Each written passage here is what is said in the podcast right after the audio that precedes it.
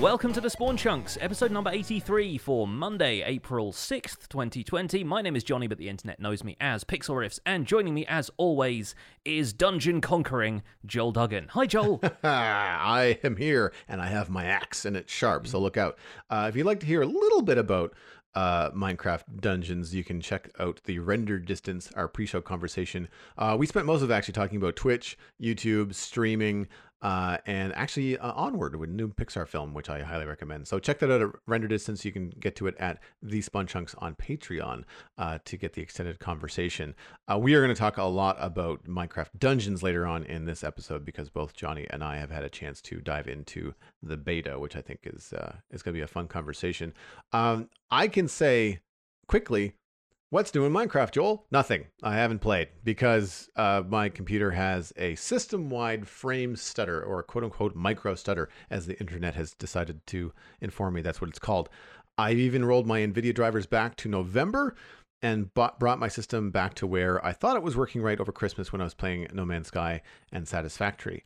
To no avail. I still have the same Mm. problems, which means that it's got something to do with either Windows or the I don't know how to fix it. So call out to all of our technical people. I'm going to give another shout out to Minipax, who's been uh, helping me behind the scenes, member of uh, both my community and the Spawn Chunks community, uh, to help me try and troubleshoot this. We are both stumped.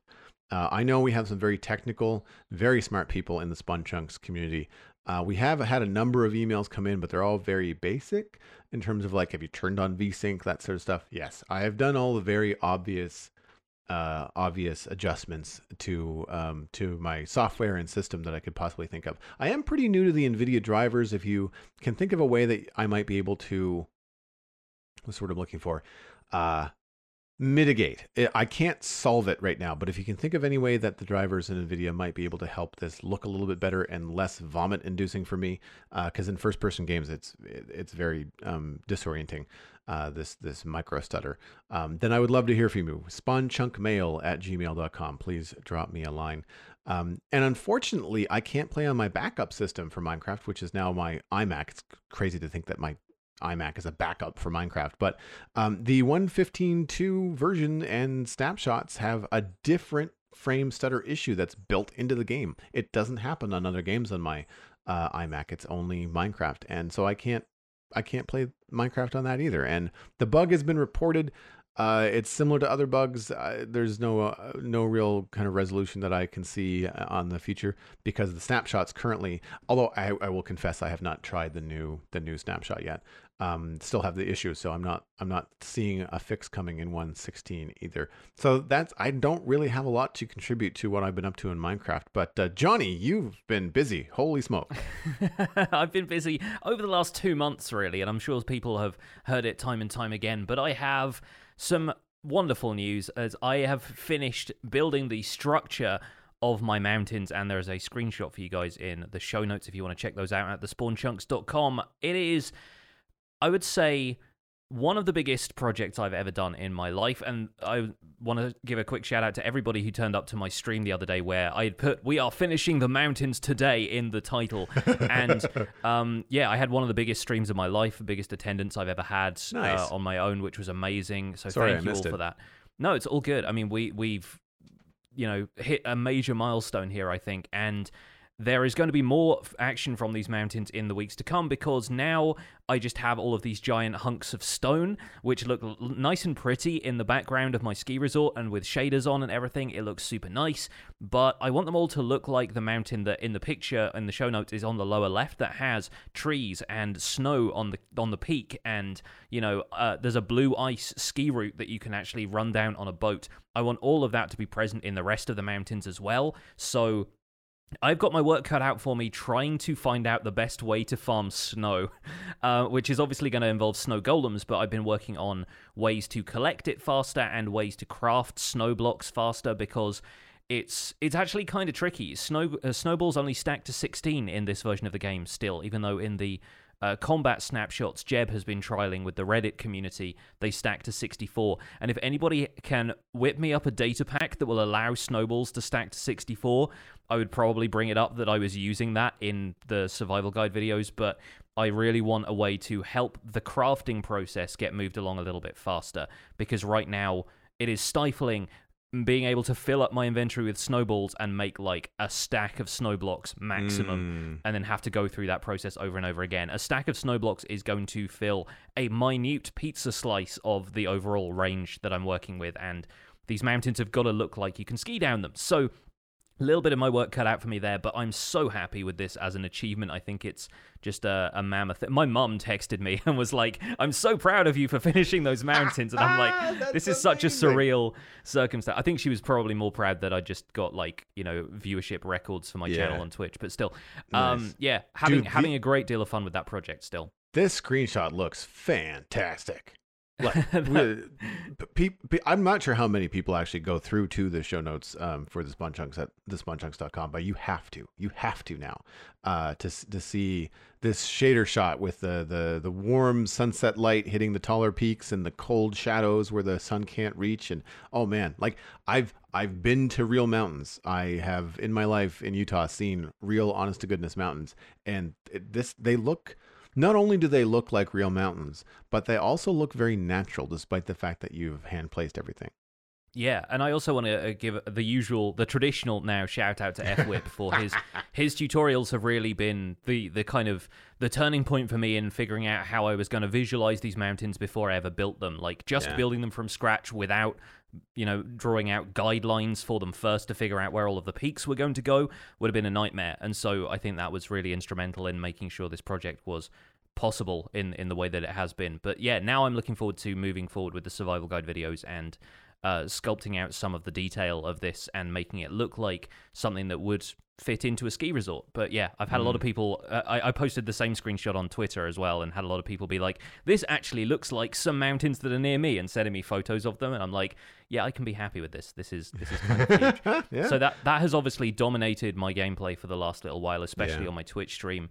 Um, obviously, trying out Minecraft Dungeons is a, a a new experience and a kind of a welcome relief after how much building I've been doing there. It's Mm-hmm. kind of nice to have a more action focused gameplay Yeah. experience, and uh, we I- might be trying out the multiplayer between the two of us if we can get it to work. yes, yeah, that's gonna be a lot of fun. I think that's gonna be a lot Definitely. of fun. Uh, we can talk a little bit more about that later. Uh, we can move into the news. Uh, what do you think? I'll start up with the the April Fool snapshot, and then maybe we can switch, go back and forth. Yeah, go for it. Yeah, Sure. start, start start off with that because I don't think we have much to say about that, but it's worth No. covering anyway. We're pretty light on the snapshot news this week anyway, but uh, the April Fool's update was sna- snapshot 20W14 Infinity. Uh, every update imaginable coming to Minecraft all at once added 2 billion. That's 2 billion. 147,483,647 to be precise worlds based on intuitive player input. uh, added deep and engaging lore using immersive environmental storytelling. Added advancements. You are almost there for visiting 1 billion worlds. Added revolutionary uh, visuals that will blow your mind. Sponge m- Menger sponges. I'm not sure what that means. Square spheres and three dimensional Turing machines. Uh, expansions for both your game and your mind. Obviously, this was an April Fool's joke. Uh, I Yes. saw lots of screenshots. I saw some videos. I think the one that I watched was from Ray's Works. Uh, and he was just it.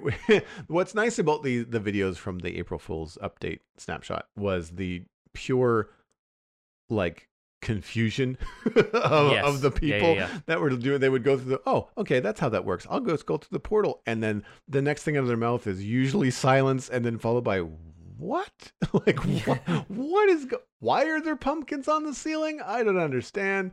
And so I I did find that uh, really interesting.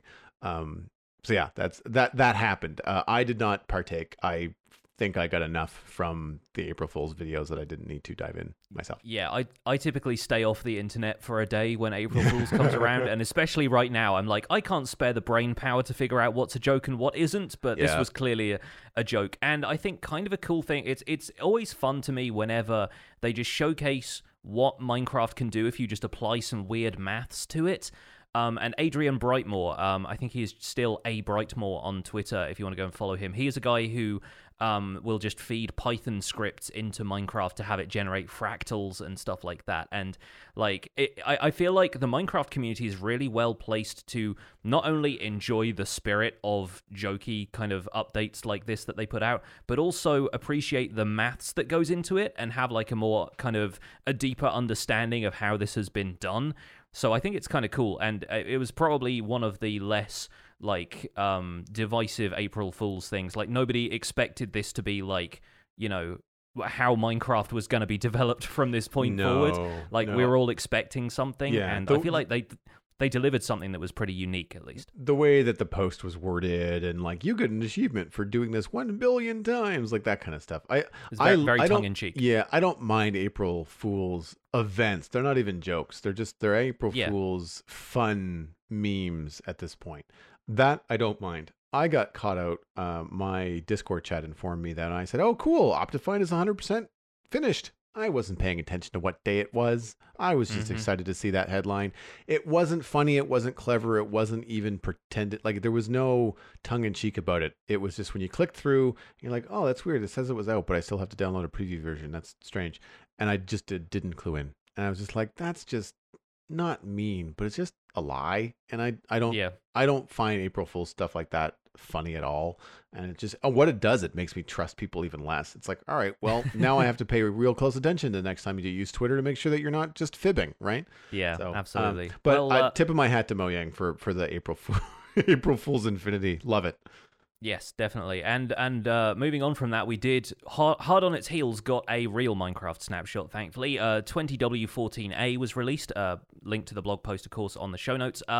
This added Zoglins, which are zombified hoglins. So when a hoglin enters the overworld, they convert quickly, much like piglins do, into a zombified version. Unlike hoglins, they can't be bred or fed, and they don't care about warped fungus. And they said in the uh, the blog post, "Beware! These beasts are raving mad and attack just about everything they see. So whether it's a hostile mob or a passive mob, they will basically go after it and attempt to launch it into the air, much the same as hoglins do with piglins and players." Uh, there were also changes to Strider balancing, obviously coming up with uh, a little bit of uh, a fix and, and a few kind of changes based on feedback from the community about the way Striders move uh, through lava and probably fixing the issue uh, Cubfan demonstrated where you can, you know, push a Strider up against a block and its speed increases. I think that has been fixed. But Strider speed while mounted has been significantly increased to more closely resemble the speed of a boat traveling over water. The warped fungus on a stick that you use to control them now has 100 max item damage, so I think, yeah, 99 durability, and now only takes one damage when it's used to boost a Strider, meaning you can boost it more than just a couple of times before it breaks. The boost is apparently a great way to traverse lava lakes. There were also further down the snapshot some technical changes, which we haven't listed in full here. Uh, you can find those at the blog post itself. uh, But one of the significant ones being attributes being moved to the game registry. So items and entities will no longer keep unknown attributes, and names of some attributes have been renamed to meet resource location requirements. And this is obviously something that bears um, a lot more um, you know scrutiny from map makers and that kind of stuff. So folks who are map makers out there who have some notion of what this means for you know the, the way you program your stuff going forward feel free to write in at uh, spawnchunkmail at gmail.com and let us know how this has affected you if it has at all. Because uh, me and joel don't really know much about that world. It's not really our our usual way of playing. So good to know what that means from a technical perspective From Minecraft Dungeons, which we're going to discuss at length in the main discussion this week, uh, we have a release date coming to you May 26th, 2020. Uh, gather your friends and gear up for adventure. Minecraft Dungeons coming out May 26th on Nintendo Switch, PlayStation 4, Windows, Xbox One, and Xbox Game Pass. Pre order your copy now. That was from Dungeons Game on Twitter. You can uh, pre-order via the launcher. Uh, it is 19.99. I think that's USD for the base game. Minecraft Dungeons Essentials Dungeon Launcher and compatible with Windows 7, 8, and 10, or 29.99 USD. Again, guessing on the currency there. Uh, for Windows 10 Heroes Edition, which includes the base game Hero Cape, two player skins, Chicken Pet, and two DLC packs that are coming soon. So already they're talking about DLC packs that are coming. I think that's that's great. Um, Mhm. yes to uh, we're going to get into the nitty gritty. Uh, so that kind of gives you the the basics, I guess. Um, the what you want to do is you want to click on your uh, Minecraft launcher uh, and um, follow the pre-order to see the prices and see the platforms. Uh, and you can also, of course, sign up for a newsletter for more information for when more stuff comes. Uh, the um, follow up on the May 26th uh, is that the March 17th uh, tweet where Minecraft Dungeons team was evaluating the release window based on the COVID 19 concerns worldwide. Um, I think this is a minor delay. I think it's fine. Yeah. I think it's fantastic. It was going to be coming out. Uh, the the original release date they had given in the release trailers was April 2020. Right. Uh, so we're seeing a delay of you know two month. months at the outside. Really, yeah. I mean it's like yeah, it's it's a month depending on how late in April they plan to release it. But Yeah. if you assume the beginning of April, the beta is now out and people are getting their hands on it, uh, Mm-hmm. like we have. So I think it's uh, it's kind of cool that they're giving people a little bit of access now. And then uh, the hype can continue until May 26th, when hopefully we should see the full release of the game. And if there are more delays, that is understandable, given the fact that a lot of people are having to work from home right now. Yep. I think it's great that the team, uh, including the team at Mojang, are continuing their um, their progress on regular Minecraft updates, even though they're having to work at, separately from each other in you know in not an office environment anymore. It's Yeah. still cool that they're able to keep those lines of communication open and keep developing games like this. So hats off to all of them. Uh, before we get into the discussion of the snapshot, one last note that Optifine has hit pre release 13 as of Sunday, April 5th. You can get that at optifine.net slash downloads to test out the latest stuff happening there. Uh, How do you feel about the actual Minecraft snapshot, the uh, 14A? Um, the strider balances are good as far as I can see. I like the fact they're a little bit faster. I did find them a little slow escaping from ghasts. Uh, now it's kind of yeah, you, you, it feels a little bit more evenly matched. And and I was still able to you know shoot down some ghasts from the back of a strider anyway, but.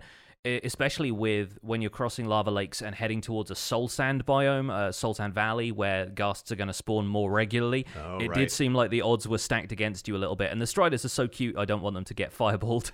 so, um, yeah, I, I felt like that was good. Uh, as far as the Zoglins, I kind of don't care. Um, it's just something else that drops rotten flesh to me. Um, and they might be a useful alternative to the Johnny Vindicators for some people because that's not necessarily a game mechanic you know about unless you've looked it up or seen somebody else do it, right? It's not the most Right. intuitive thing in the world. Mhm. Um, so it's kind of nice that you have a more accessible, um, you know, universal mob farm basically for players, and and the the Zoglins can do damage. Um, I remember seeing a couple of streams where people.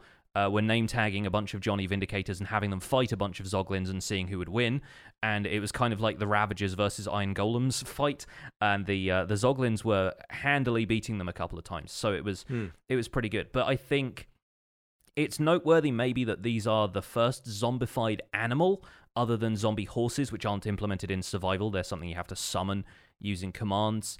And i find it kind of weird that zombification is happening to something non-humanoid because the other zombies we have are the three regular variants and then we have zombie villagers and now zombified piglins which have been zombie pigmen for a long time in the game before this but if anything, it suggests a genetic link between piglins and hoglins, which, if anything, is just a bit weird to me, Mhm. uh, especially considering that piglins hunt hoglins. But it is maybe something to do with life forms in the nether not really liking the overworld very much.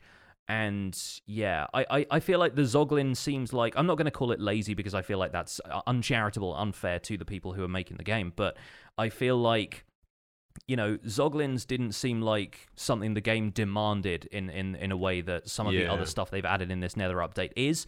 It's kind of cool to have a little bit extra, I guess, but I'm I'm not as fussed about the Zoglins as I have been about other changes in this update. How about you? I'm going to grasp at a straw here. And given what I've learned about some of the new Guardian farm mechanics that are out there, where you funnel Guardians into a nether portal, and then once the nether is loaded on the other side, all the Guardians that were loaded in the ether, I'm not exactly sure where they go, do show up and fall and and or or spit out of the nether portal in mass quantities. Yeah. Uh, I've also seen a number of Hoglin farms built in the nether using the um, warped is it warped fungi that they don't like? Yes. Yes. Yeah. yeah. Uh, using the warped uh, fungus to make them run away. And if you were to run them all into a portal and then have that into the overworld, you could potentially have a rather large pork farm um, to the point where I think it was kind of OP. I kind of wonder whether this is Mojang's answer to the crazy Hoglin farms in the Nether to ensure that it's not possible to do that in the overworld by funneling lots and lots of Hoglins into a Nether portal. It could also just be a game performance thing. It was like we just don't want this to be appealing to players. So if Yeah. we make if we make it useless, then they won't want to do it. Um, I agree 100%. Rotten Flesh is not it's not super imaginative about what Yeah. they drop. Um, it would be cool if they dropped Rotten Flesh and Bones, you know, or had the potential to drop one or the other. But even then, um, I do like the idea, just to kind of stay on the positive here, of after watching TangoTek in Hermitcraft season seven do the Illager, no, sorry, uh, Iron Golem Ravager Iron Farm, where Yeah. he figured out the distance that a Ravager has for attack is actually lower than a golem or more it's longer than a golem's reach so that you can have the golems up against a certain point and the ravagers can hit the golems but the golems cannot hit back. If that is the case with a large mob like the hoglin or the zoglin i guess i should say then you could potentially funnel mobs from your uh, afk mob farm into a room where they would be up against a fence or a trapdoor or something like that and be in range of the Zoglin, but not able to hit the Zoglin back. Uh, and so it could be a way for the Zoglin to kill your mobs for no other reason other than just fun. Uh, also, thinking that uh, you could use the Zoglin to hit the mob off of a platform. So we have to funnel mobs uh, down into water streams or down into a hole in order to drop them and kill them or drop them and cause enough damage. Just for a fun twist, you know, you could have the mob plop right out of the farm with no drop at all, right in front of a Zoglin, and then like kicking a field goal, have the creeper just sent into the into the atmosphere uh, down to wherever death or trap or collection system that you have uh, installed Mhm. it is not necessarily practical, but I am also of the mind that I don't necessarily want to make everything in Minecraft super efficient. This would just be kind of fun to watch, I think. So Yeah. there is that. There, I mean, there are things like that, similar, like you said, with the with the Vindicators or the Johnny uh, Axeman uh, dudes. But yeah, like I, I'm not overly. It wasn't on the top of my list of things uh, that I wanted to see come to the overworld. Uh, on a spin, I'm also glad we don't get zombified striders because Yeah. they're nether mobs that come to the overworld and they don't turn into zombies. They just shiver, which is cute and fun and immersive, uh, which we mentioned last week. So don't zombify striders, please. That's that's that's a request. yeah, I feel like the the Zoglins, the the Hoglins are already kind of beast-like anyway, and so Mm, it's not it's mhm. not making them anything that they weren't already. It's just kind of amplifying that. And Mhm. I, I feel like it's going to be interesting to see if people take a Hoglin to the overworld to zombify it and then bring it back to the Nether and use it as a mob farming thing in the Nether where you don't necessarily have uh, water to transport items around and stuff like that. If you can have a, a Zoglin just kind of catapult stuff into a collection area, then that's that's potentially a little bit little I bit never, better. I never thought about, I never thought about zombifying a hoglin into a zoglin and then putting it back in the nether. Yeah, it seems like you're taking it out of its environment in the first place, but then you know you want to send it back through the portal right Send away. Then through. it it wreaks havoc in the Nether instead. Ah, that that's an interesting idea. Yes, Interesting Z- Zoglins in the end is the next logical step, I think.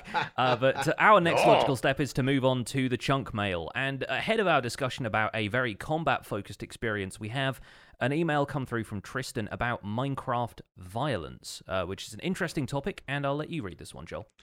Hi, Pix and Joel. I have recently started listening to your podcast and have been watching Hermitcraft season six and seven. I really love Minecraft, but my parents are hesitant to uh, hesitant of me getting it due to the addictive nature and violence that they associate with video games in general.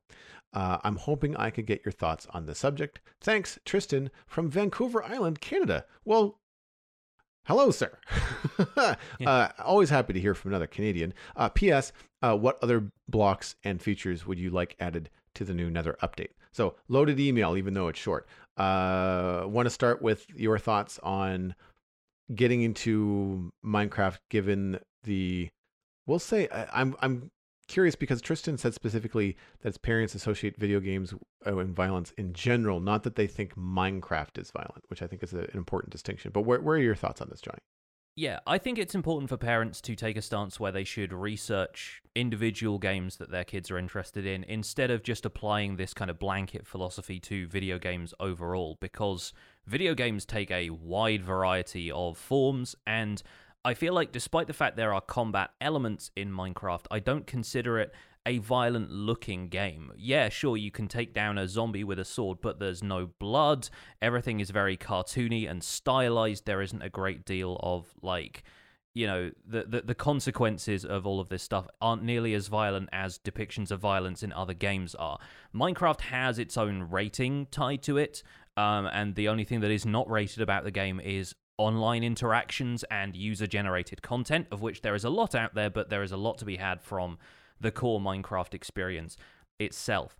Uh, as for yeah, the the addictive nature of things, it very much depends on the individual playing it. I feel like, and that's where it's important to know your own boundaries, and for your parents and you to kind of discuss those boundaries and set out guidelines for maybe if you see yourself potentially playing a lot of Minecraft and that be something your parents have a problem with, you can set some sort of schedule whereby you can a lot a, an amount of time you're allowed to play Minecraft per day or per week or something like that. And the gameplay can be supervised if your parents feel more comfortable with that.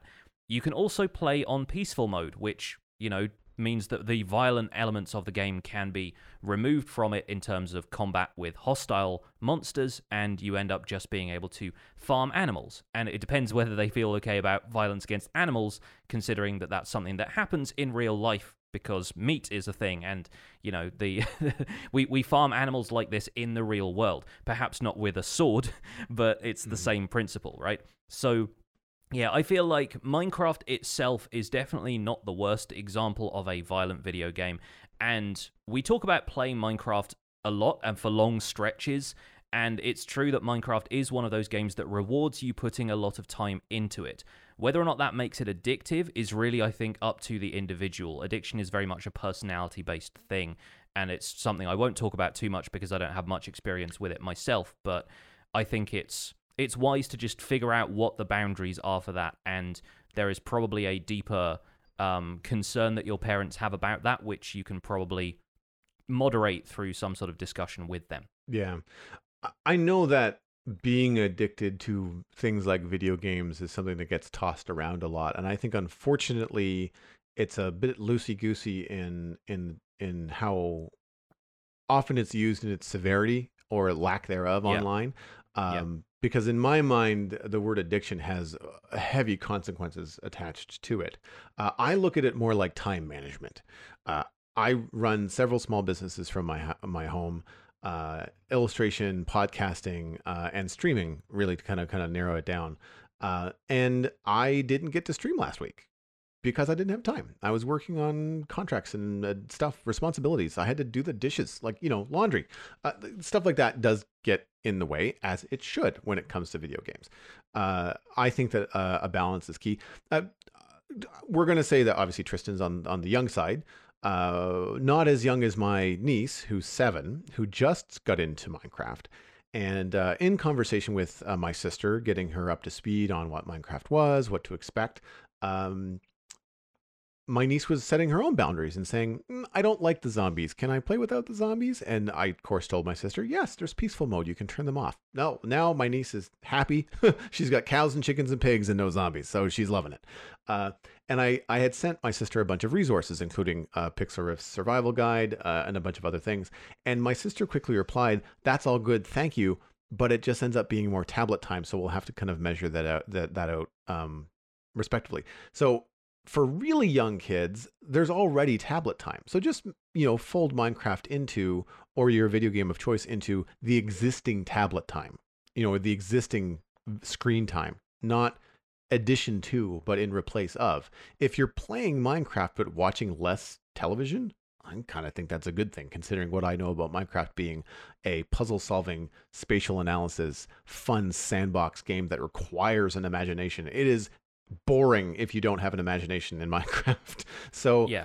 I, I think that games like Minecraft, especially when parents have an opportunity to look at the education stuff that's gone out there. I want to say it was episode 37 Pixel Riffs where we talked to Andrew Clark uh, give or take. Adam Clark. Um, Adam Clark. Yeah, so, somewhere somewhere around there. Yeah, Yeah. I'll, f- I'll find the link and I'll th- throw it in the show notes. Uh, if not, you can find it easy enough. It's in the 30s, I can tell you that for sure.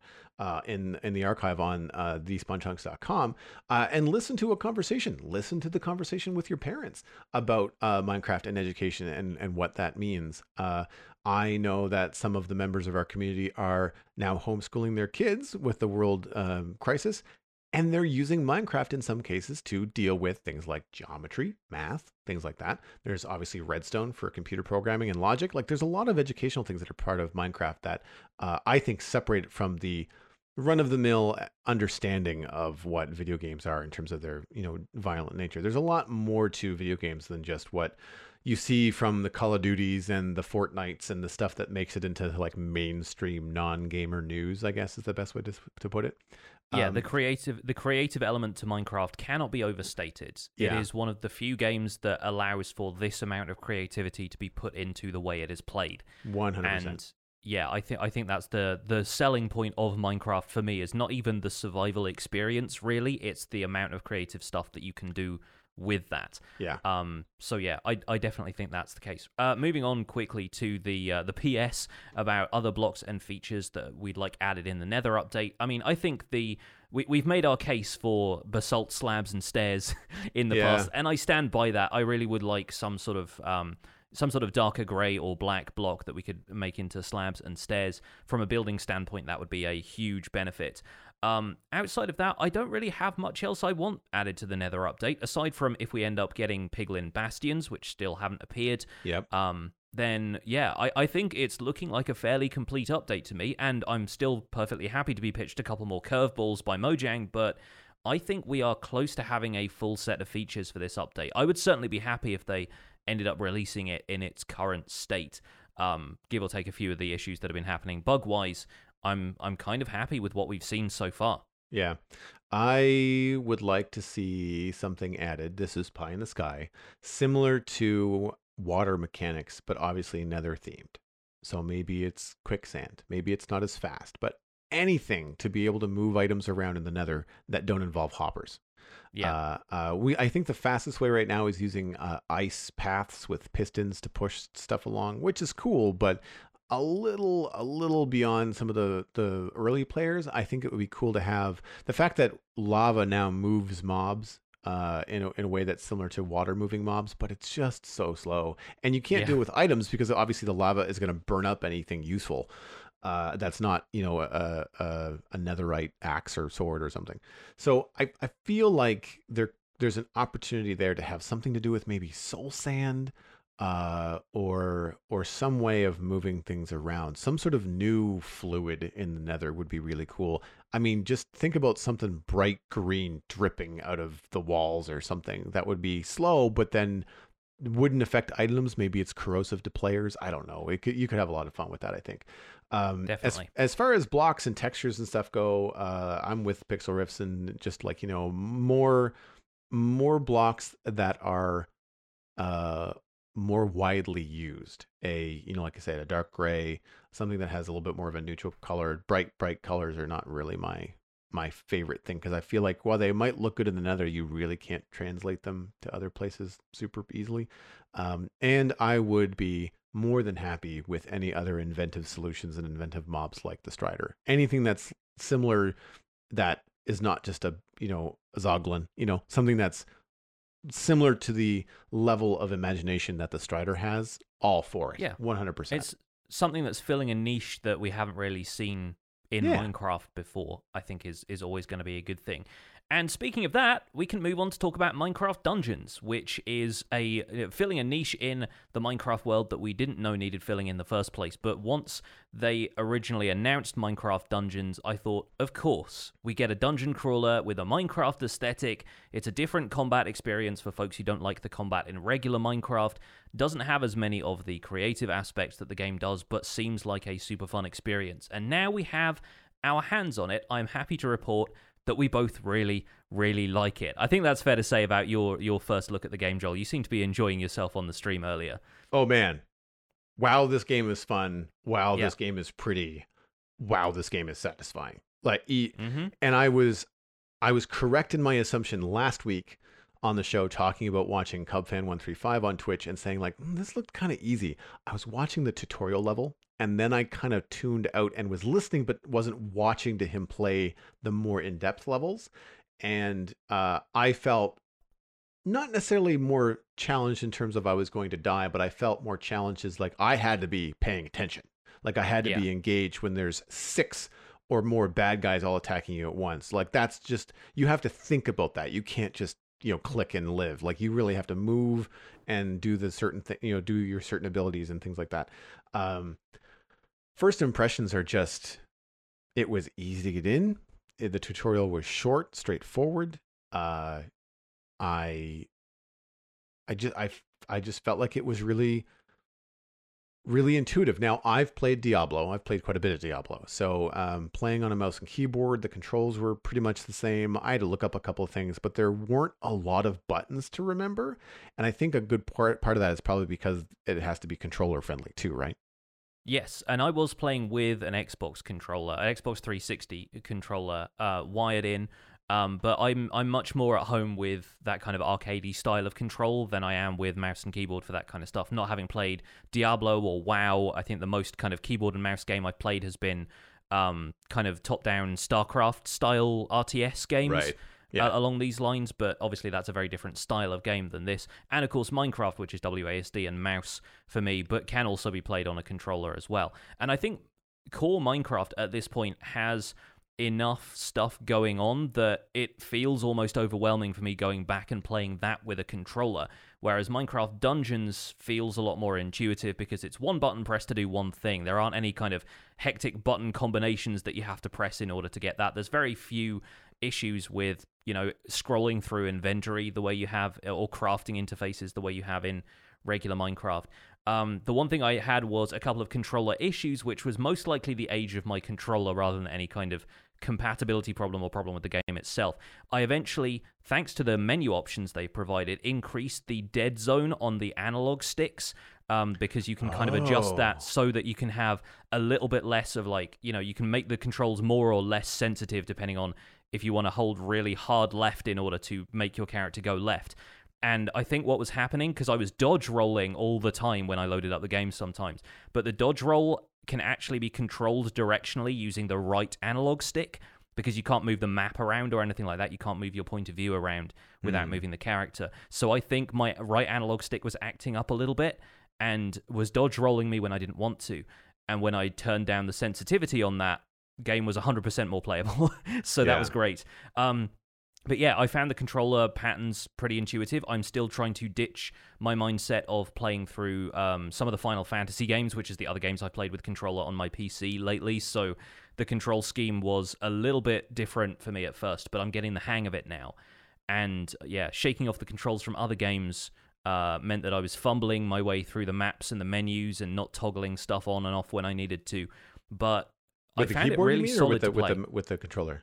with the controller Okay. because you, you press up and down on the d-pad to access the inventory and the map respectively. Oh, um so that was that was not something i was used to.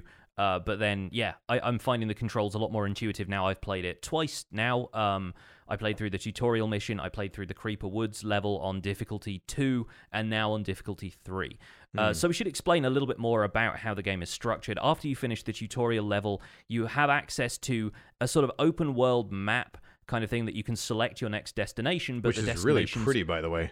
It's very cool looking, yeah. Uh, the destinations unlock as you play through other levels. So now, having played through Creeper Woods twice, I have access to two other levels that branch out from there. So the game sort of allows you to explore the same level multiple times. And when you go back into a level, you can adjust the difficulty setting to have a higher risk reward. So you get better loot, but there are more difficult enemies. Enemies spawn in greater numbers.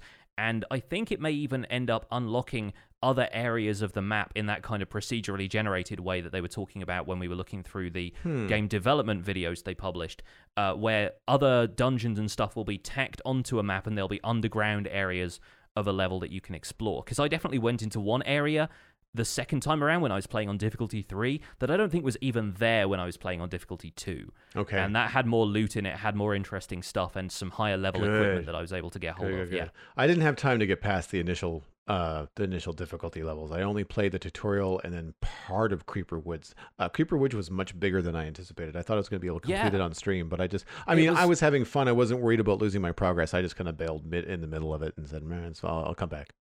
It was way longer. I thought. Like I was expecting after how short the tutorial was for Creeper Woods to be of a similar length, maybe a little bit longer. It was about five or six times longer, especially when you add on those extra hmm. lo- lower level kind of things. Yeah. because it all takes either. place exactly it takes place on the surface but then there are a couple of doorways you can enter you sort of unlock them as you go and Yeah. then that takes you into almost like a stronghold style thing from core minecraft except you know it's it's laid out more like a dungeon there's just a few different rooms to explore Yeah, yeah, yeah. and and chests and stuff down there. I found a couple of secrets as well. I found a couple of places where you either have to walk into a room and examine something that doesn't look like a switch. There was a a backwards skeleton skull that highlighted when I walked up to it, so I pressed that and it opened up like a sliding section of a wall, which was super cool. And uh, there's a couple of places where you can walk off the section that is actually mapped on the overview map, and if you sort of walk around a fence and double back on yourself, you can find a chest in front of one of the village houses at the beginning. So th- there's definitely some secrets to find. It rewards exploration in that way by dumping a bunch of extra currency and maybe a couple more, you know, health items or you know, a new bow or something on you. And uh, I'm finding that stuff really rewarding about this. Is you know, naturally Minecraft itself rewards exploration by giving you uh, set pieces to Right. explore, like desert temples and jungle temples and stuff like that, or shipwrecks and that kind of thing. But Minecraft Dungeons, with it being a little bit more structured, has the advantage of being able to lay surprises like that in for you that you're guaranteed to find if you just walk off the beaten path a little bit, which I really like. Yeah, yeah. I I really enjoyed walking around. I was trying to be a, more of a completionist once I got into Creeper Woods and trying to look at the nooks and the crannies. And I wasn't expecting Yeah. to find anything special in the tutorial, but uh, I I did find my way into a dungeon.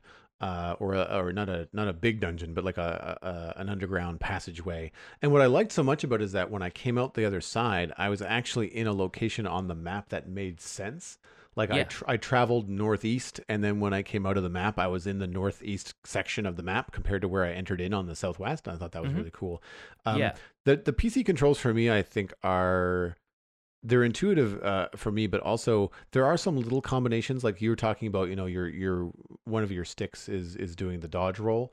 Uh, for me, it's the space bar that does the dodge roll, and you control that by quickly clicking your uh, left click, which is your attack button, uh, on the mouse, which will point your character in the direction of whichever way you have the mouse. So if your character is is at is at you know zero, and if you hold your mouse above the character, he'll dodge roll up the screen, right? Mhm. Or she will dodge roll up the screen.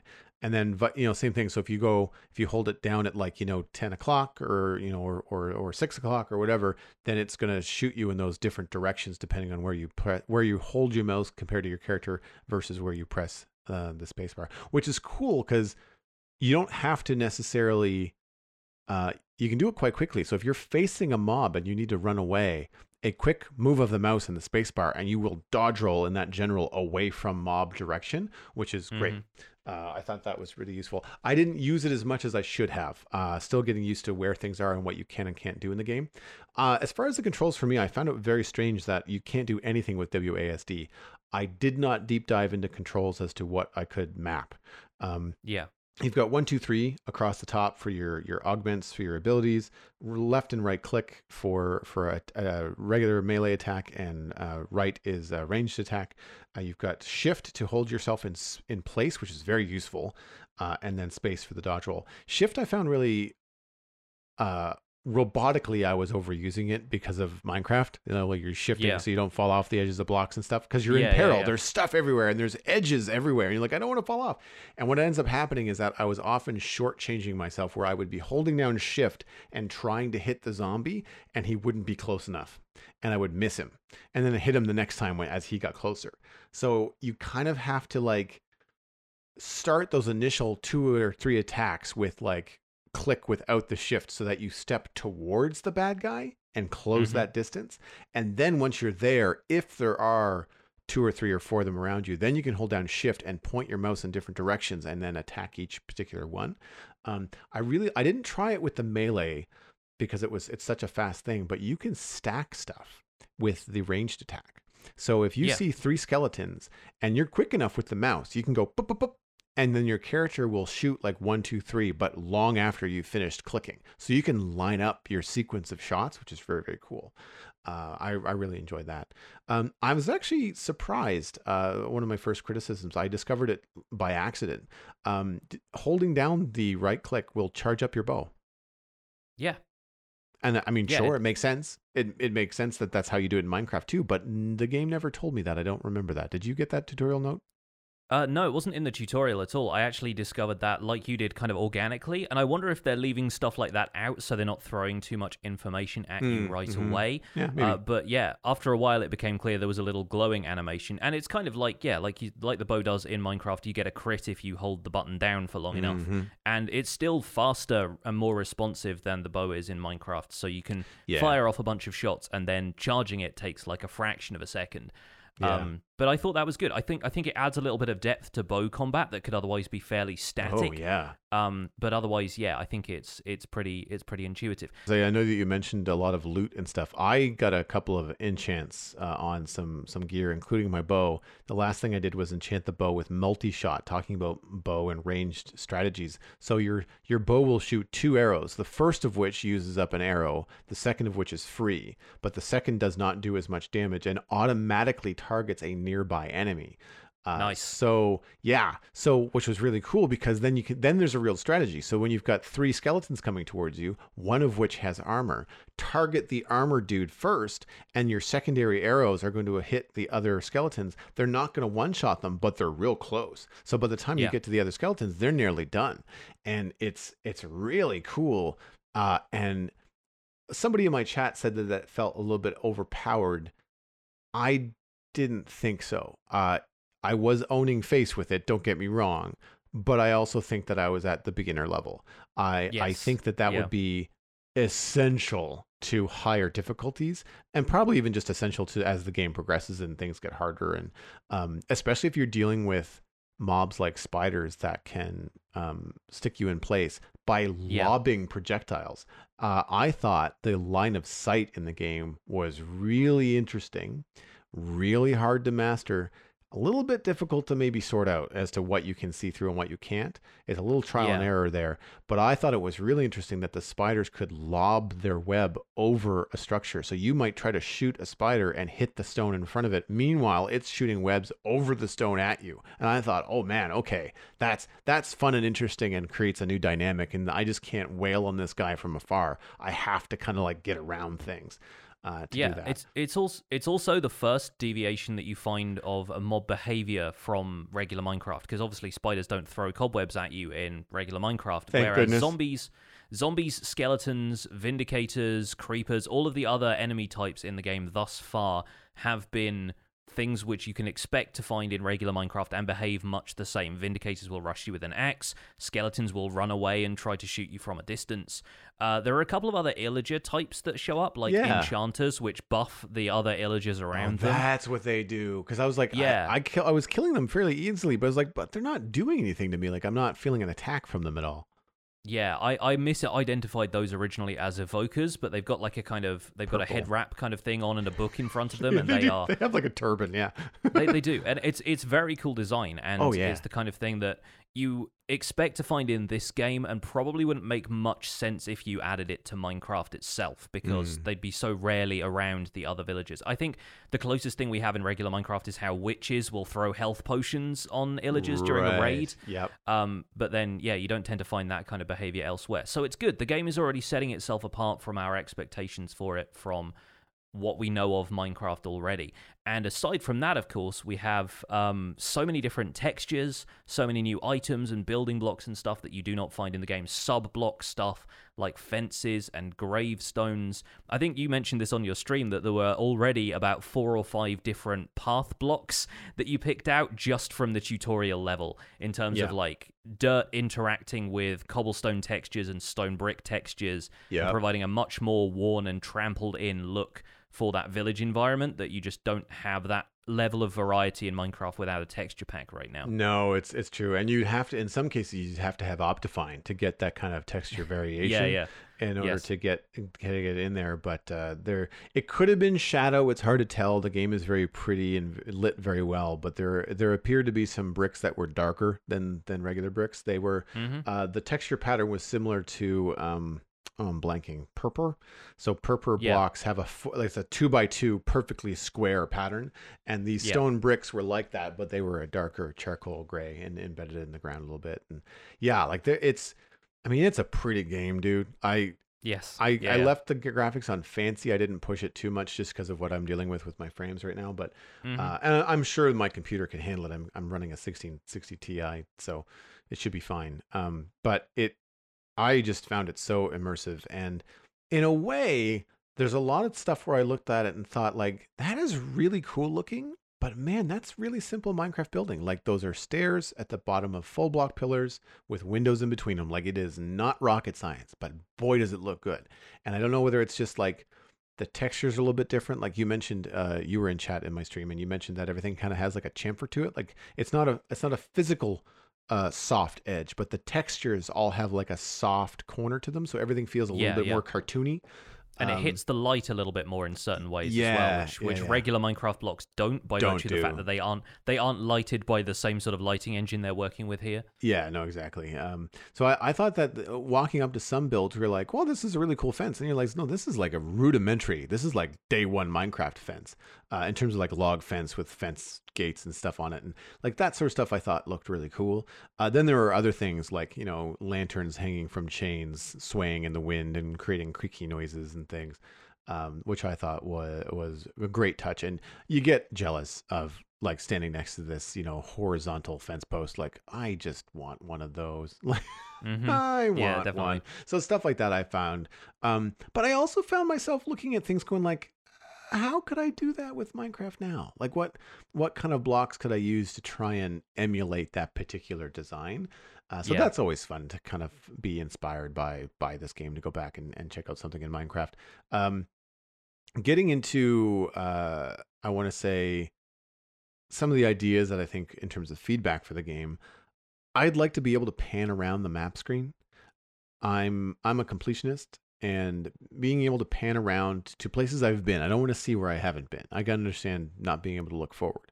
But if I is while you're while you're in the level. Sorry Yeah, to, to so- clarify, yeah. rather than the kind of map level selection screen. Oh, you're sorry. about. Yeah, while you're in- in playing, world. like when you hit M in the game and you see Yeah. the little white outline, it's a. Um, so yeah, I, I'd like to be able to zoom around that. I also feel like the map screen is a bit dark, uh, especially because, as you mentioned earlier this week, that the map screen does not pause the game. If you're standing there and you could see things like sheep moving around in the background or a bad guy coming towards you, it would be a really good visual indicator that the game is not paused when you're in the map screen. Um, Yeah. So I'd like to see a little bit more more of the background. I think that you could possibly you know, you could lighten that up and still have it be very legible as far as uh, where you are on, on the mini map.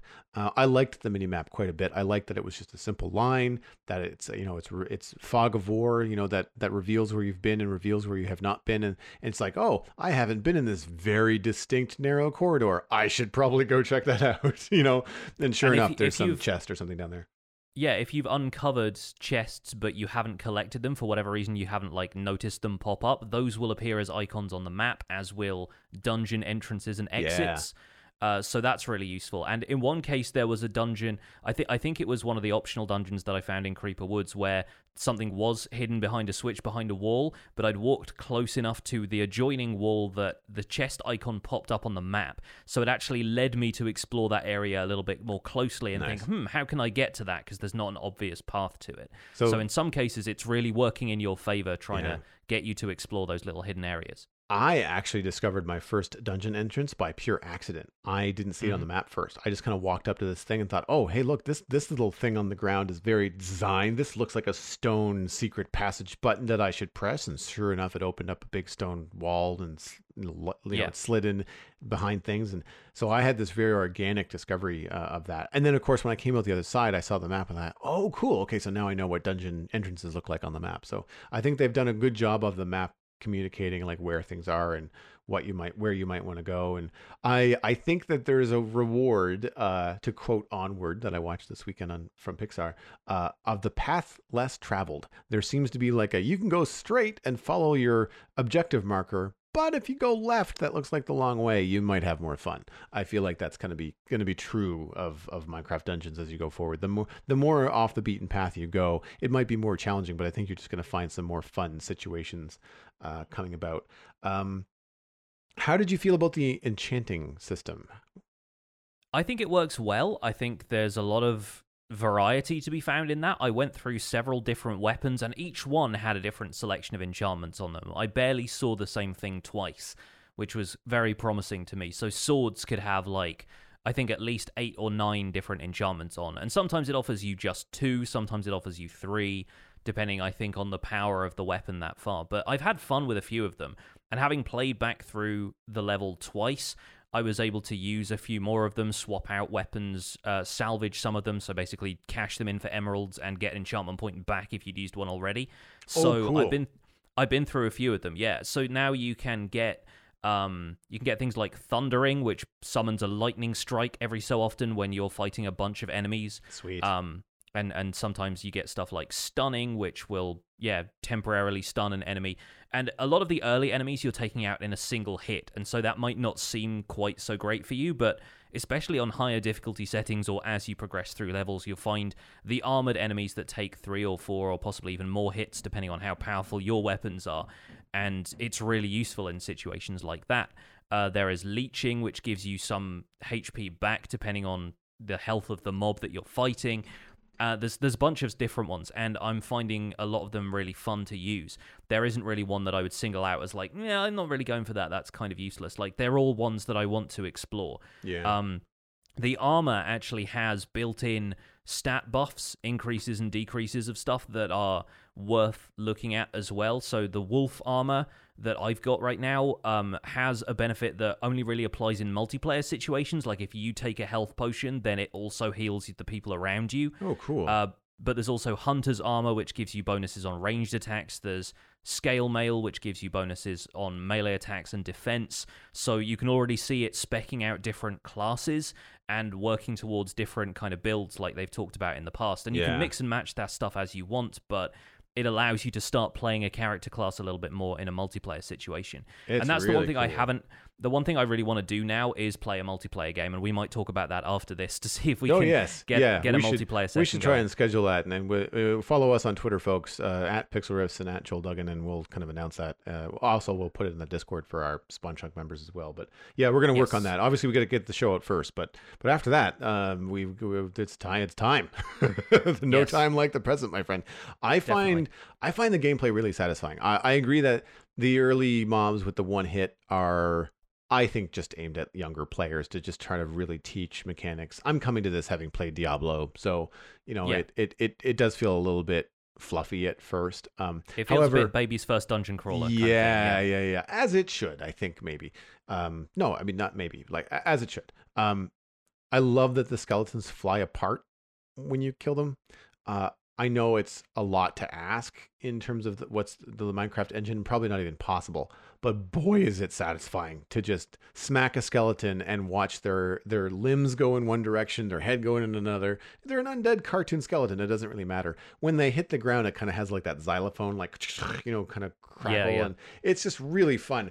And the animation adds to your feeling of power, right? Like when you smack a zombie um i don't know whether it's your first or second strike with the sword. The third strike with the sword is like a it's like a thrust. It's like a uh uh uh a straight straight shot. But Yeah. if you hit them and kill them with one of your left or right swipes they spin sometimes. Like they it's like Yeah, you've yeah. got a roundhouse punch to the face and they kind of like spin around cartoon style and then land on the ground before they disappear. Um, to to uh, kind of bring up what uh, Tristan had mentioned earlier in the in the show in the in their email, um, there's no blood in the game. You know, like there, it's anything that happens is uh, stars and characters get dizzy with little swirls above their head, or they go flying and they land on the ground like a rag doll, and then they just kind of disappear. Right? They just they they vanish into thin air. Um, even when you save a villager, they kind of go poof. Like I'm not sure what they do. They use some sort of like teleportation thing, and they or they're magic magically teleported. They basically go they disappear in a puff of smoke. Um, and so there, there's a lot of like cartoon violence. Uh, obviously, combat is the focus of Minecraft Dungeons, so there's no creativity in terms of the building aspect. Maybe some puzzle solving later, we don't know. Uh, but uh, I I would draw a, a, a parallel to any kind of Warner Brothers cartoon. So I mean, like I'm 40 uh, anybody that's in my age that has kids that are young or whatever, if you can remember what the old Daffy Duck and Bugs Bunny cartoons are like, this is no different. Like those were probably even the cartoons were probably even more violent than this. It's like so, yeah, there's a strange level of violence that takes place, and because it's all cartoony, they get sort yeah. of a free pass. But there's like you know, da- yeah. Da- uh, Bugs Bunny is being hunted with a, a gu- by a guy with a gun half the time. Yeah. He's like a very a very yeah. incompetent guy with a gun, and is always being outwitted, but still, like there's yeah. there's a level of violence present in those that I feel like people don't always acknowledge in the same way they do video games because video we, games are a, an easy scapegoat for that kind of thing. Yeah, and that's a great thing. Like uh, Wabbit Season is one of my favorite uh, shorts from Warner yeah. Brothers, and when Daffy yeah, Duck gets blasted in the face with a shotgun, his bill just spins around or goes upside down or something, and he's smoking and you know his feathers are on fire or something like that. He's still very much alive, and that's what I feel like this is like. It's like they there's no zop, zing, pow, and boff that are happening above your head, although they could probably add it and it would be just fine. Like it's got that kind of like 1950s cartoon kind of um, bop the enemies in the nose kind of feel to it. Um, yeah. It's what? got the Wily Coyote enormous block of TNT that you can throw yes. at stuff, yeah, yeah, which yeah. is it's very it's very Acme, yeah, and I like that a lot. Very I mean, obviously true. it's the it's the TNT block from Minecraft, but I find those just the most frustrating because they are the least accurate. If you don't get the drop on a group of enemies and throw them within a certain range, I feel like the enemies just walk out of the range towards you before the TNT block goes off. So you have to use those very tactically, and it takes the place of your ranged attacks, so you can't shoot any arrows until you've thrown it. Um, but yeah, there's there's some cool stuff like that in there that's just like one-off little weapons that you can throw around. Um, I feel like I didn't use the fishing rod that it gives you often enough because that's no. kind of useful. It pulls enemies to you, but it also stuns them, so you can get a few hits in. And on my second playthrough Creeper Woods, I started to get a better feel for crowd control, but I also had better equipment by that point anyway. Mm-hmm so I was holding my own a little better. Yeah, I had trouble trying to use the fishing rod. I also forgot that it was there. I think a lot of that has to do with the keyboard layout. Uh, my hands just intuitively is sitting on WASD, but my yeah, pinky is yeah. using Shift, my thumb is using Spacebar. I never think to go up to one, two, three with my my fingers, so I might try yeah. to remap those keys. Uh, also, I for inventory and M for map are on the other side of the keyboard. Like they're just they're yeah. nowhere near. So I'm gonna have to just kind of see if I can customize some keys that are closer to, um, closer to me, so I can get at those menus a little bit faster. Especially with um, I hit E a lot because E is inventory in mine. Is it? Yeah, it's inventory in Minecraft, and it's also um enter a chest in or a, a building in Satisfactory. So yeah. so I was hitting E a lot and drinking my potion and putting it on cooldowns. Like oh darn it, like you know I did I didn't want to do that right then. So I need to kind of figure out another thing like R or F or something that's close by in that WAS ASD sort of configuration for that kind of stuff. Uh, what would be some of your criticisms of the game? How do you think it could be improved? Um, there's I don't know. There's a couple of things. Personally, I was kind of disappointed in the blacksmith that you get. Uh, this is a minor spoiler for you, so apologies for this. But once you've done Creeper it, yeah. Woods and you've freed a couple of those villagers, your camp that you go back to to kind of you know gear up and plan whatever the next area you're traveling to is uh, starts to populate with villagers, and the guy right next to your mapping table where you choose the level select uh, is a blacksmith who you can give like 80 something emeralds. I think it's 80 emeralds base and then plus whatever power level you're at. Uh, so I, I, bought some stuff at 84 emeralds and then later I came back and it was 89 emeralds. Um, it's daylight robbery. He gives me rubbish. Uh, I mean, th- there's definitely like a, a scale that it's working with. It's giving you a range of items above and below your current power. But I never felt like anything I got was like super lucky from that guy. Um, I got more interesting stuff from ending the mission than I did from the blacksmith. And he gave me a pickaxe that was a different weapon. I hadn't encountered that anywhere else, but it had basically the same stats as the sword, maybe a little bit more attack power, but a little bit less speed. Um, and so I've only gotten a couple of things from him that have been better than the gear I've currently had. And then when you salvage those, you only get a fraction of the cost back. So obviously, that's what you're meant to be gathering these emeralds for in the first place, but it does feel kind of grindy. And maybe that's the point. It encourages replay value Yeah. and, and so forth. And it's also worth looking at the enchantments on that gear he gives you because if it's the same attack value as a weapon you've already got, then you can maybe enchant it with something different that you'll prefer. yeah. But yeah, I, I feel like that was maybe not quite as rewarding as it could have been, given that I traded with him a few times and basically all of it was a dud until I'd gone through Creeper Woods a second time. Um, So I don't it's just- remember. I don't remember how this worked in Diablo. I feel like there was some sort of base camp where you could do some buying and selling and things. But yeah, I can absolutely say that in World of Warcraft, the gear that you find or the gear that you are rewarded for completing quests is far better than anything you can buy in any shop in any Right. city anywhere. It's maybe they're it's just I, I need to in, adjust just- my expectations with yeah, that. Maybe. they're, yeah. they're just money sinks. Now, later on in, in Warcraft, how they balanced that out was like if you received this OP, not OP, if you received this fantastic sword and you didn't like the fact that it was pink and sparkly, then you could go and use the transmog system, which you could then make it look like any item in the game. So if you were being a little bit more traditional, you just wanted to go buy an iron sword or something, some cool double-handed handled sword from from a vendor, you know, in Orgrimmar, and use that, you know, and ju- just make your current weapon look like that weapon. Then it would became fun to kind of go and search in the shops and try to find some cool looking like traditional fantasy weapon that didn't look like like you know a, universe on the end of a stick because sometimes the weapons in, in warcraft in world of warcraft would be a little bit weird looking uh depending on the expansion it's like i don't want this to look make it to, to look like it's made out of like red stone I'd, i prefer my iron axe you know for my character rp and i think Yeah. that that would be a neat thing that they could add if if the blacksmith is going to be a money sink and really not give you any kind of reward um, compared to what you're going to get from just general loot. I I agree that it should be less than what you get in say completing a level, but in just the random chests around a level, I think the blacksmith should be on par. So I haven't gotten there yet, Yeah. but I, I agree that it, it should be able to give you something that you can do. I I was surprised uh, and curious because it, it is new to me that the enchants are linked to the weapon. So I have three enchants on one sword and three enchants on another. They're both they're all different. Um, and but I had already invested in one sword, so I thought, well, now that I know I get my investment point back, my level point, my enchantment point, that's good to know. Because if I preferred the new sword, even though it was the exact same attack power, I preferred the enchants on the new one, then I could trash the old one. Uh, what did you call it?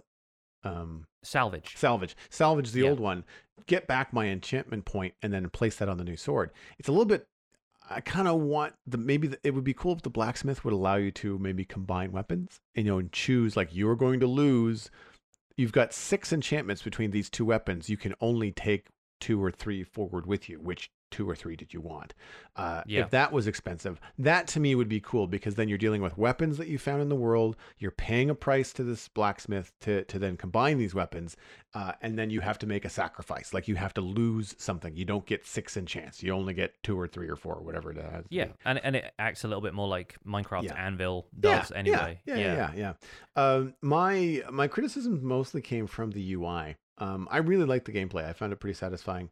Uh, in the tutorial, shoot the skeleton. The window that tells you to shoot the skeleton is hiding the skeleton. It is really Yeah. poor design. I, th- I think that's where I came into your stream, and that was really unfortunate placement of that text box. Yeah, it was really not well thought out there. Uh, the skeleton could have very easily been on the left side of the bridge instead of the right and been shooting you right away. Um, it would have been made a lot more sense. I didn't know where the skeleton was until I walked close enough that he shot me. Like I had no clue. Yeah, Uh, that's also where I discovered the line of sight stuff because I was trying to shoot the skeleton and something was in the way. But you know what I couldn't see? What was in the way because the tutorial Mhm. window was blocking it. Um, Oh, um, I have a question for you actually, because I didn't notice this happening on the stream. Does the game highlight the enemy that you're attacking, or because you have mouse and keyboard controls, is it just like the one that you're mousing over? Because with a controller, um, it will actually highlight in red the enemy that you're kind of targeting, at that moment, so it might be a little bit easier to spot that skeleton because it's outlined in red on the uh, on Ah. the controller. Nope. Um, which I didn't see that happening when you were playing. I wasn't paying super close attention. No, you've got to mouse over them.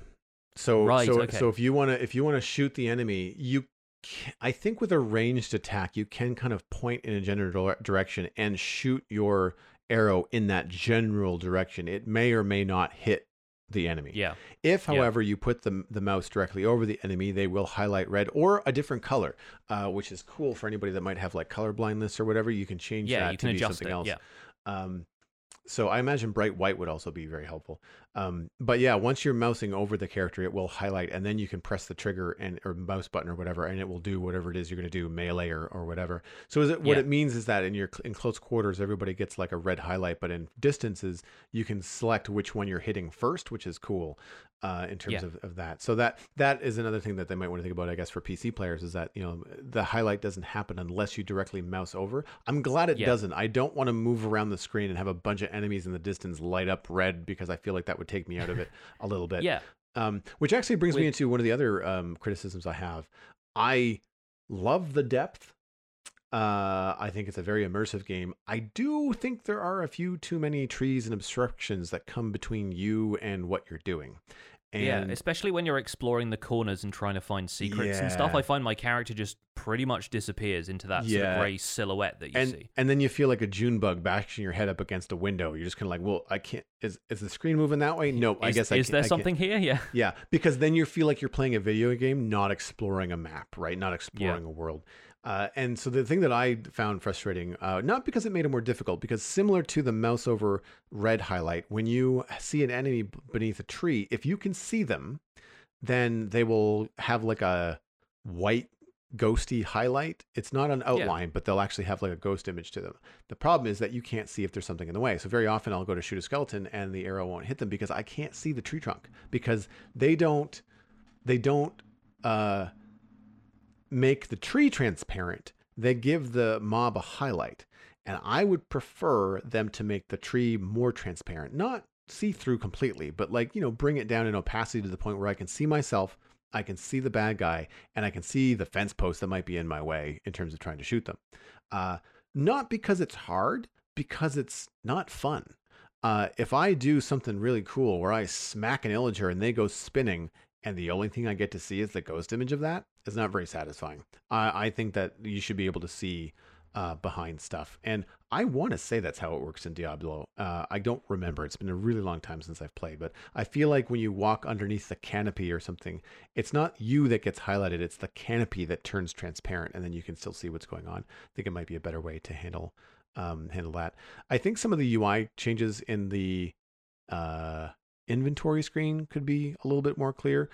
I caught on pretty quick that, you know, inventory one, two, and three in your inventory screen are directly below you, but they don't have numbers. But on your UI at the bottom of your hotbar, they do have numbers. So I kind of feel Oh. like, you know, having one, two, and three in slots one, two, and three in inventory to coincide with one, two, and three on your uh, hotbar and on your main play screen, I think would be would be better. I, See, I, I, I think clued in, those are but- actually those are actually marked on the inventory when you're using a controller. I think. I think it actually tells you this is X, Y, and B if you're using an Xbox controller Ah. on the inventory screen.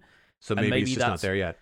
May, or, or maybe it's just that they are expecting, if anyone's playing this with a keyboard and mouse, they're expecting them to be familiar with this kind of controls because it feels more Yeah. intuitive to players who have been been playing Yeah. Diablo on PC before. Yeah. Well, I'm just thinking if it if it is um, uh, little one's first dungeon crawler, then I think that some more clarity there for some younger players would be would be good too. I also wasn't sure where to put my armor. Like I was looking for an armor slot. Like I had a weapon slot. I had I had my bow. I had my axe, and there was something else above my head. I don't remember. There was three different slots um, where I could where I could put stuff. Uh, but then the armor, uh, I had to drag it over my body, my torso, right? And um, it was fine. I figured it out, but it was just a little bit like it, like in Minecraft, you can see very clearly that the empty item slot in your inventory has a chest plate shape to it. So that's where the chest plate goes.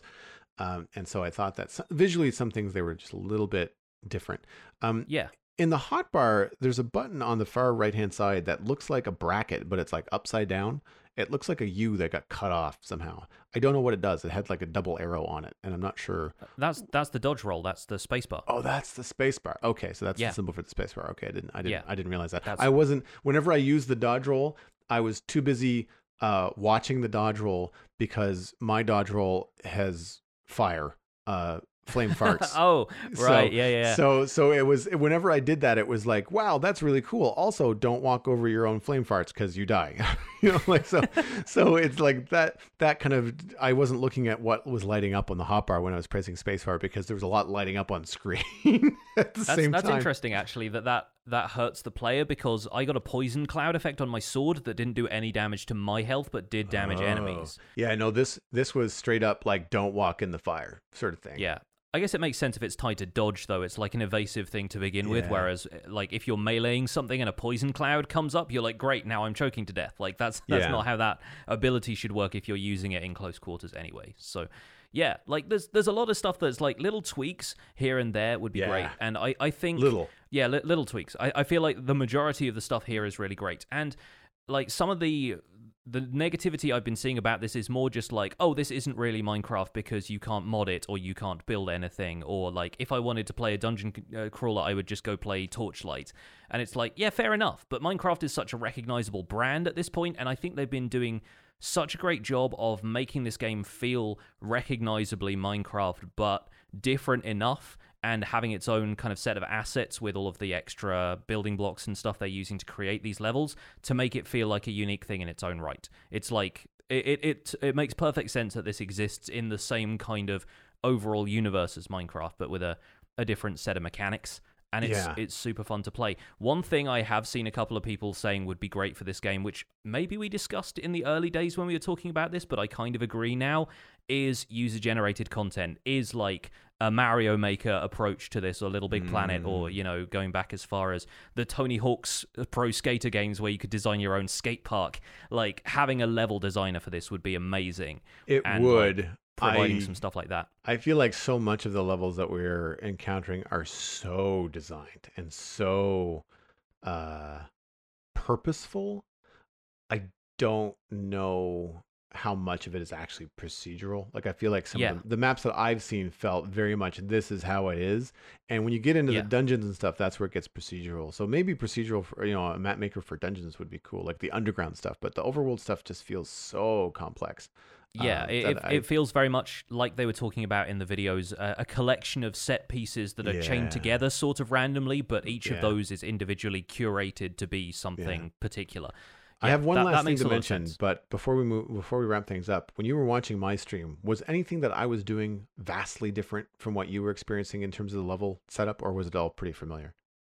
Uh, it all seemed mostly familiar to me. Having gone back through Creeper Woods a second time, I think some of it was different. Oh, okay. Um, so I think I, I don't know if that's the difficulty scaling part or if it is Yeah. just like it generates slightly different features of the map. I remember you going through the underground passage from one half of the level to the other happened exactly the same for me the first time around. right. Okay. And so I think that is a a set piece. It's a fixture of that level. Right. But then there's a little bit more variation further up you go. yeah, and it and it probably uh, is a good intro. It's like it's the first time you do it, so it's a good introduction to that game mechanic. And then, oh, okay, when you find buttons and switches and stone buttons in the ground, use those to access to these tunnels. They are going to probably get more complex and more, you know, um, rewarding as the levels go on and as they get harder, that kind of stuff.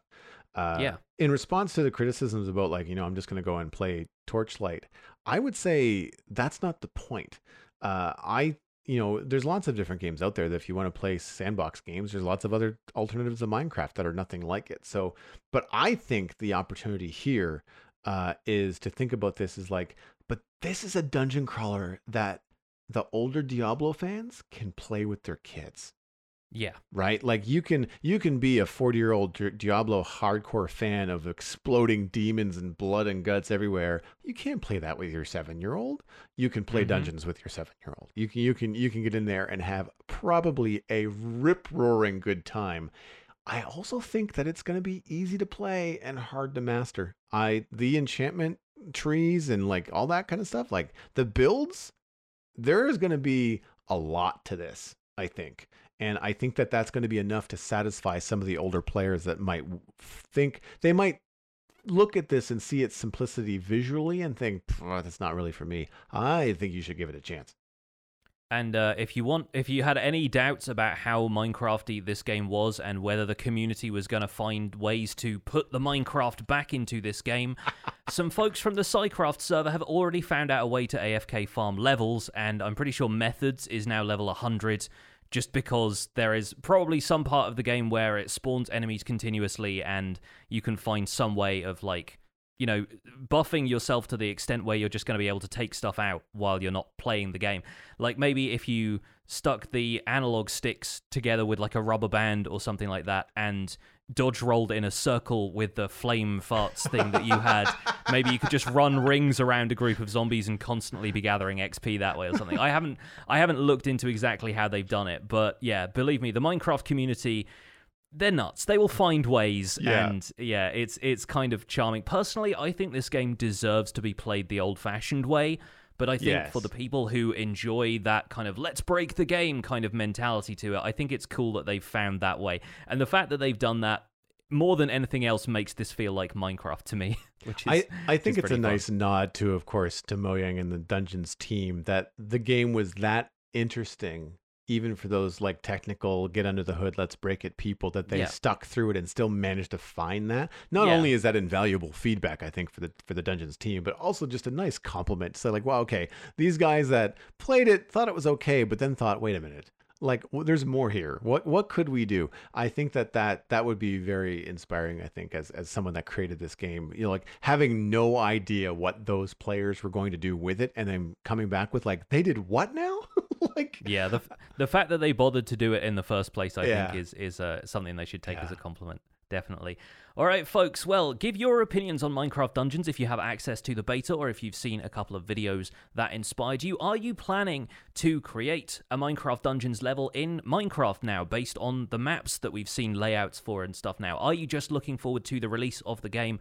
Let us know via our new email address, spawnchunkmail at gmail.com. That's going to wrap it up for the Spawn Chunks today. You can find more information about the show and links to some of the stuff we've talked about today at thespawnchunks.com. The music for the show is composed by me, and the Spawn Chunks is proud as ever to be a listener supported podcast. If you get some value out of the show, consider putting some value back in by visiting patreon.com slash the Spawn Chunks. There you can join our community. You can pledge at any level to get an invite to our patrons only Discord chat where the discussion about Minecraft Dungeons has been proceeding apace. Uh, it'll also get us closer to our next milestone goals of recording the show live in Discord so our patrons can listen in.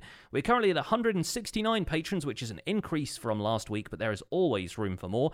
And we have a new addition to our content engineers. Special thanks go out to Yakov Nastin for joining the content en- uh, content engineers group, along with Cameron Sigelski, Greener Canuck, JD Williamson, and Yitz. Thank you all for your support on this episode. I believe that's the name that I butchered this weekend on our uh, quarterly hangout, which is one of the benefits of being a member of uh, the Spawn Chunks Patreon page. And so uh, I want to give a, a shout out to all the people that showed up. We had a uh, record setting attendance in our uh, hangout this past weekend. Thank you for all the questions, all the feedback. Uh, really great to hear that so many people are uh, into the show enough that they want to be part of helping it be better going forward. Sharing the podcast with your friends is the easiest way to support the show. It's free. You can find us at the Spawn Chunks on Twitter and Instagram, but personal recommendations are by far the best way to share the podcast with your friends. Normally, I would say poke a friend in the arm. Now, I'm going to say wave and shout at them from across the street and say that you should listen to the Spawn Chunks because uh, now they're talking about Minecraft dungeons in addition to the traditional Minecraft conversation we have every week. You can email the show at the new email address at spawnchunkmail at gmail.com. Subscribe on iTunes, Android, Stitcher, and Spotify. We're also on the YouTubes. The RSS feed is linked on Spawn Chunks, oh, sorry, at thespawnchunks.com, and the Patreon page has the RSS feed for patrons only. That is where you can listen to the render distance, the extended version of the podcast. My name is Jonny, but online I go by Pixel Riffs, and you can find most of what I do at youtube.com slash pixelriffs, where I attempt to make sense of this crazy and wonderful game in a series called the Minecraft Survival Guide. I stream three days a week on Twitch, where the mountains are built, but there is still more work to do behind the scenes on the Survival Guide series, and I'm also the voice of the unofficial Hermitcraft recap, which you can find through a quick YouTube search. Aside from that, I'm at Pixel Riffs on both Twitter and Instagram. Joel, when you're not combing dungeons, where can people find you online? Everything I am up to online, including my illustration and design portfolio, is at joelduggan.com. If you're interested in hiring me there, then just drop me a line. I do a fair bit of uh, Minecraft related content these days. I'm not sure if I've mentioned this before, but if you see the MC uh, Championship logo floating around online in your Minecraft circles, that's me. I, I designed that for them. Uh, if you want to le- listen to my other podcast about fantasy and sci fi entertainment, you can find that at thecitadelcafe.com. This last episode was about Picard. That should be out later today. You can also follow me at Joel Duggan on social media. Pretty easy to find. Today, I'm going to point you towards twitch.tv slash Joel Duggan, where you can watch a VOD from just an hour ago uh, where I played Minecraft Dungeons for the very first time. And uh, watch this space because we might be uh, figuring out a way to stream some multiplayer dungeons. If not today, then perhaps later in the week. But for now, thanks for visiting the Spawn Chunks. The world outside is infinite, and the Arch Illager is watching.